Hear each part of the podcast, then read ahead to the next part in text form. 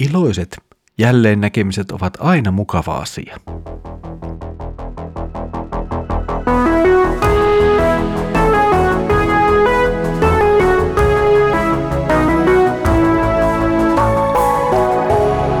Kirjoitusten pauloissa. Tervetuloa taas mukaan Kirjoitusten pauloissa Raamattu-podcastin ääreen. Minä olen Mikko ja katselen teidän kanssanne yhdessä Markuksen evankeliumin jakeita. Mukavaa, että olet taas tullut mukaan. Huomasin tätä jaksoa valmistellessani, että näitä podcasteja varten kirjoittaminen muistiinpanojen pituus on nyt ylittänyt 100 A4-lujuskaa. Ja puolivälin pysäkki vielä odottaa itseään tässä kirjoittamisen ja nauhoittelun lomassa. Melkoinen paketti tästä siis taitaa olla lopulta tulossa. Mutta mennäänpä nyt sitten kuitenkin varsinaiseen asiaan. Edellisellä kerralla katselimme Johannes Kastajan elämän päättymistä. Tämä Johanneksen kohtalo on kuin välinäytös Markuksen evankeliumin kertomuksessa, mutta samalla se edustaa merkittävää sisällöllistä osaa muutoksesta ja siirtymisestä vanhasta testamentista, vanhasta liitosta uuteen liittoon, uuteen aikaan. Nyt kuitenkin tänään siirrymme sitten tavallaan tuosta välinäytöksestä takaisin kertomuksen kaareen. Muistan, että sen, miten aikaisemmin luimme siitä, miten Jeesus lähetti opetuslapsensa kertomaan Jumalan valtakunnan tulemisesta ja kutsumaan ihmisiä sisään Jumalan valtakuntaan. Tänään kuulemme siitä, miten opetuslapset palaavat tuolta reissultaan takaisin Jeesuksen luo. Edellisellä kerralla vähän ennakoin liikaa ja ajattelin, että ehtisimme jo tänään katselemaan tuota Jeesuksen ruokkimisihmettä, mutta etenään se kuitenkin nyt seuraavan kertaan ja keskitytään tänään tuohon opetuslasten palaamiseen. Luemme siis Markuksen evankeliumin kuudennen luvun jakeet 30-33. Apostolit kokoontuivat taas Jeesuksen luo ja kertoivat hänelle, mitä kaikkea olivat tehneet ja mitä opettaneet. Hän sanoi heille, lähtekää mukaan johonkin yksinäiseen paikkaan, niin saatte vähän levätä. Ihmisiä näet tuli ja meni koko ajan, eivätkä opetuslapset ehtineet edes syödä. Niin he lähtivät veneellä mennäkseen autiolle seudulle yksinäisyyteen, mutta heidän lähtönsä huomattiin ja monet tunsivat heidät. Ihmisiä tuli juoksujalkaa kaikista kaupungeista – ja väkijoukko ehti maitse perille ennen heitä. Apostolit palaavat nyt siis takaisin Jeesuksen luon matkoiltaan. Markus on tässä tavallaan hyvin tarkka. Hän puhuu nyt jälleen apostoleista, ei opetuslapsista. Nämä 12, jotka Jeesus lähetti, eivät toimineet tuolla matkallaan niinkään opetuslapsina, vaan he olivat matkalla nimenomaan apostoleina, lähetettyinä, viemään tiettyä sanomaa, tekemässä tiettyä tehtävää. Ja tämä viestii siis tämä apostolisana hyvin näiden henkilöiden, näiden 12 matkan tarkoitusta. Muistan, että sen, miten Jeesus erotti nämä 12 apostolia tähän tehtävään. Ja tällä tehtävällä, kuten katsoimme silloin, oli sisältö ja sillä oli ohjeet. Ohjeet koskettivat lähinnä matkantekoa, siitä miten mentiin parettain ja mitä kaikkea ei oikeastaan saanut ottaa mukaan. Ja sitten vielä joitakin sanoja siitä, miten tulee olla kullakin paikkakunnalla, kun sinne meltiin. Tässä sisällössä määriteltiin se, mitä apostolien tuli matkalla tehdä. Ja nyt sitten kun apostolit palaavat, niin näemme tuosta – lyhyestä Markuksen kertomuksesta sitä, että opetuslapset olivat oikeastaan tehneet juuri sitä, mihin Jeesus oli lähettänyt heidät menemään ja mitä Jeesus oli lähettänyt heidät tekemään. Jeesus oli antanut opetuslapsille vallan ajaa ulos saastaisia henkiä. Tämä on Jumalan valtakunnan todellisuus. Jumalan valtakunta on vahvempi kuin saastaiset henget, ja apostolien toiminta on osa tätä valtakuntaa, tätä Jumalan valtakuntaa. Saastaisten henkien ajamisen lisäksi apostolit julistivat kääntymystä. Tämäkin viestii samaa kuin Jeesuksen oma ohjelman julistus ihan evankeliumin alussa. Siellähän ihmisiä kutsutaan kääntymykseen ja uskomaan evankeliumi. Apostolit omalla matkallaan kutsuivat ihmisiä myös sisään Jumalan valtakuntaan. Ja matka sisälle tuohon valtakuntaan, tuohon Jumalan valtakuntaan kulkee parannuksen, siis syntien tunnustamisen ja sitten evankeliumin uskomisen kautta. Saastaisten henkien ulosajamisen ja Jumalan valtakunnan julistamisen lisäksi opetuslapset sitten myös paransivat sairaita. Kaikki nämä teot, sekä julistus, saastaisten henkien ulosjääminen että sairaiden parantaminen, ne ovat kaikki merkkejä nyt uuden ajan, pelastuksen ajan alkamisesta.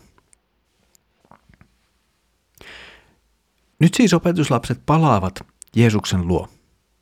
He kertovat kaikista tästä, mitä juuri kuvailimme, ja he esittävät Jeesukselle sen, mitä matkalla on julistettu ja tehty.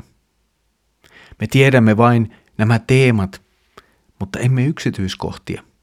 Markus ei kerro tapahtumista yksityiskohtaisemmin kaupungeista ja ihmisistä, parantuneista sairaista tai ajetuista saastaista hengistä tai pidetyistä saarnoista, mutta tiedämme sen, että tätä siellä tehtiin. Tässä kohtaa Jeesus ei vie apostoleja heti uudelleen ihmisten pariin ja jatkamaan tuota toimintaa, kokemaan yhä uudestaan, kuinka Jumala toimii ja kuinka uusia ihmisiä jälleen tulee. Ei, Jeesus vie nyt apostolit yksinäisyyteen. Hän vie apostolit lepäämään.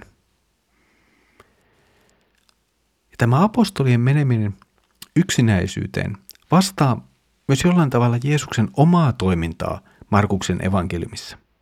Muistan, että kun Jeesus ensin oli julistanut Kapernaumin synagogassa ja sen jälkeen ajanut saastaisen hengen miehestä, niin hän vetäytyi keskellä yötä yksin rukoilemaan. Jeesuksen ja apostolien ympärillä pyöri paljon ihmisiä, ja Markus kertoo, että apostolit eivät edes ehtineet syömään. Ja nyt Jeesus siis laittaa homman hetkeksi tauolle. Ehkä tässä on jollakin tavalla viesti ja kuva ihmisen luotuisuudesta. Tarkoitan siis sitä, että vaikka Jumalan valtakunnan julistaminen on tärkeää ja sillä on jopa kiire, niin se ei lopulta ohita ihmisen rajallisuutta. Jeesus ei aja lopetuslapsiaan tauottomaan touhuun ja jatkuvasti ihmisten keskelle. Toimillalla ja ihmisillä oli oma aikansa ja paikkansa, ja niin oli myös levolla ja yksinäisyydellä. Jeesus ei ohita ihmisen luotua tarvetta lepoon. Jeesus järjestää apostoleille ja itselleen kyydin hetkeksi pois väenpaljouden keskeltä. Ja Jeesus ja apostolit nyt siis astuvat tässä kohtaa taas veneeseen. Ja tästä veneestä tulee nyt tällainen eräänlainen kerronnallinen siirtymä paikasta toiseen. Sen lisäksi, että Jeesus ja apostolit ihan fyysisesti ja oikeasti astuvat veneeseen ja vaihtavat maisemaan. Tosin sitten Markus kertoo meille, että ihan täysin ei tuo Jeesuksen temppu onnistunut. Hän ei aivan täysin onnistunut viemään apostoleja pois ihmisten luota, sillä ihmiset saivat jotenkin selville, mihin Jeesus oli apostolien kanssa matkaamassa, ja lähtivät itse kohti samaa seutua.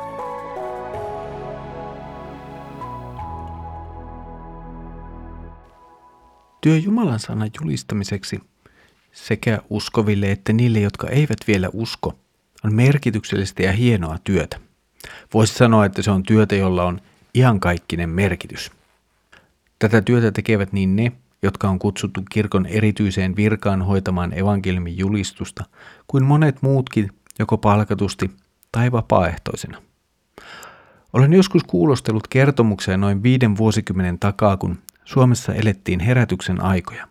Silloin monet, erityisesti miehet, joilla monilla oli vielä lisäksi perheet, tekivät pitkiä saarnakierroksia, saattoivat olla poissa kotoa pitkiäkin aikoja jos sitten päivät ja illat he saarnasivat ja sitten tämän päälle hoisivat vielä sieluja.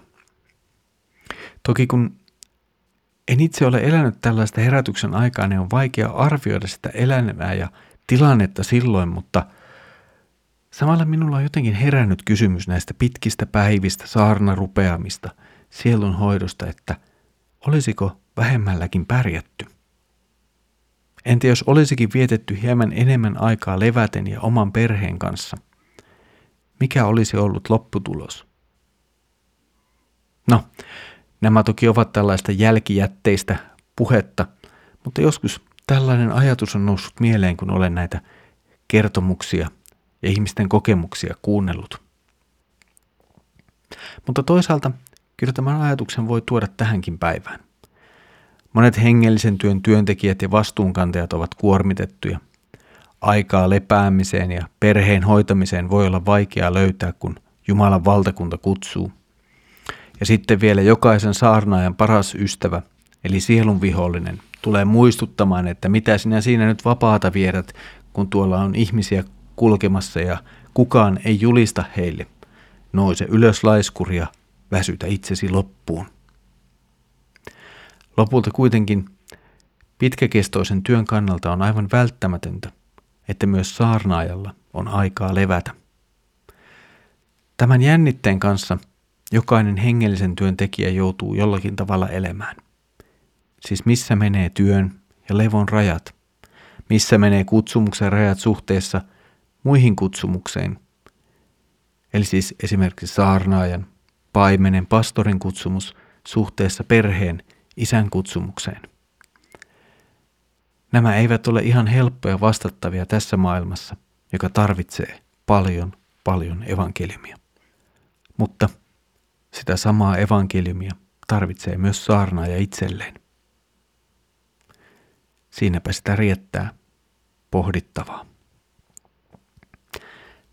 Tässä oli tämänkertainen kirjoitusten Pauluissa raamattu podcast – Mukavaa, että olet jälleen ollut yhdessä mukana katselemassa Markuksen evankeliumin jakeita. Seuraavalla kerralla sitten oikeasti jatkamme keskelle autiomaata, viiden tuhannen miehen ruokkimista parilla pienellä ruokapalalla katselemaan. Siinäpä sitä meille onkin ihmettelemistä. Jos haluat antaa meille palautetta, voit laittaa sitä avaimia.net verkkosivuston kautta ja siellä löytyy palautelomake, jota kautta palautteesi tulee meille perille. Tai sitten voit lähettää sähköpostia osoitteeseen kirjoitusten pauloissa at sekel.fi. Kuulemme mielellään sinunkin ajatuksiasi. Mutta nyt Herramme Jeesuksen Kristuksen armo, Isä Jumalan rakkaus ja Pyhän Hengen osallisuus olkoon sinun kanssasi. Aamen.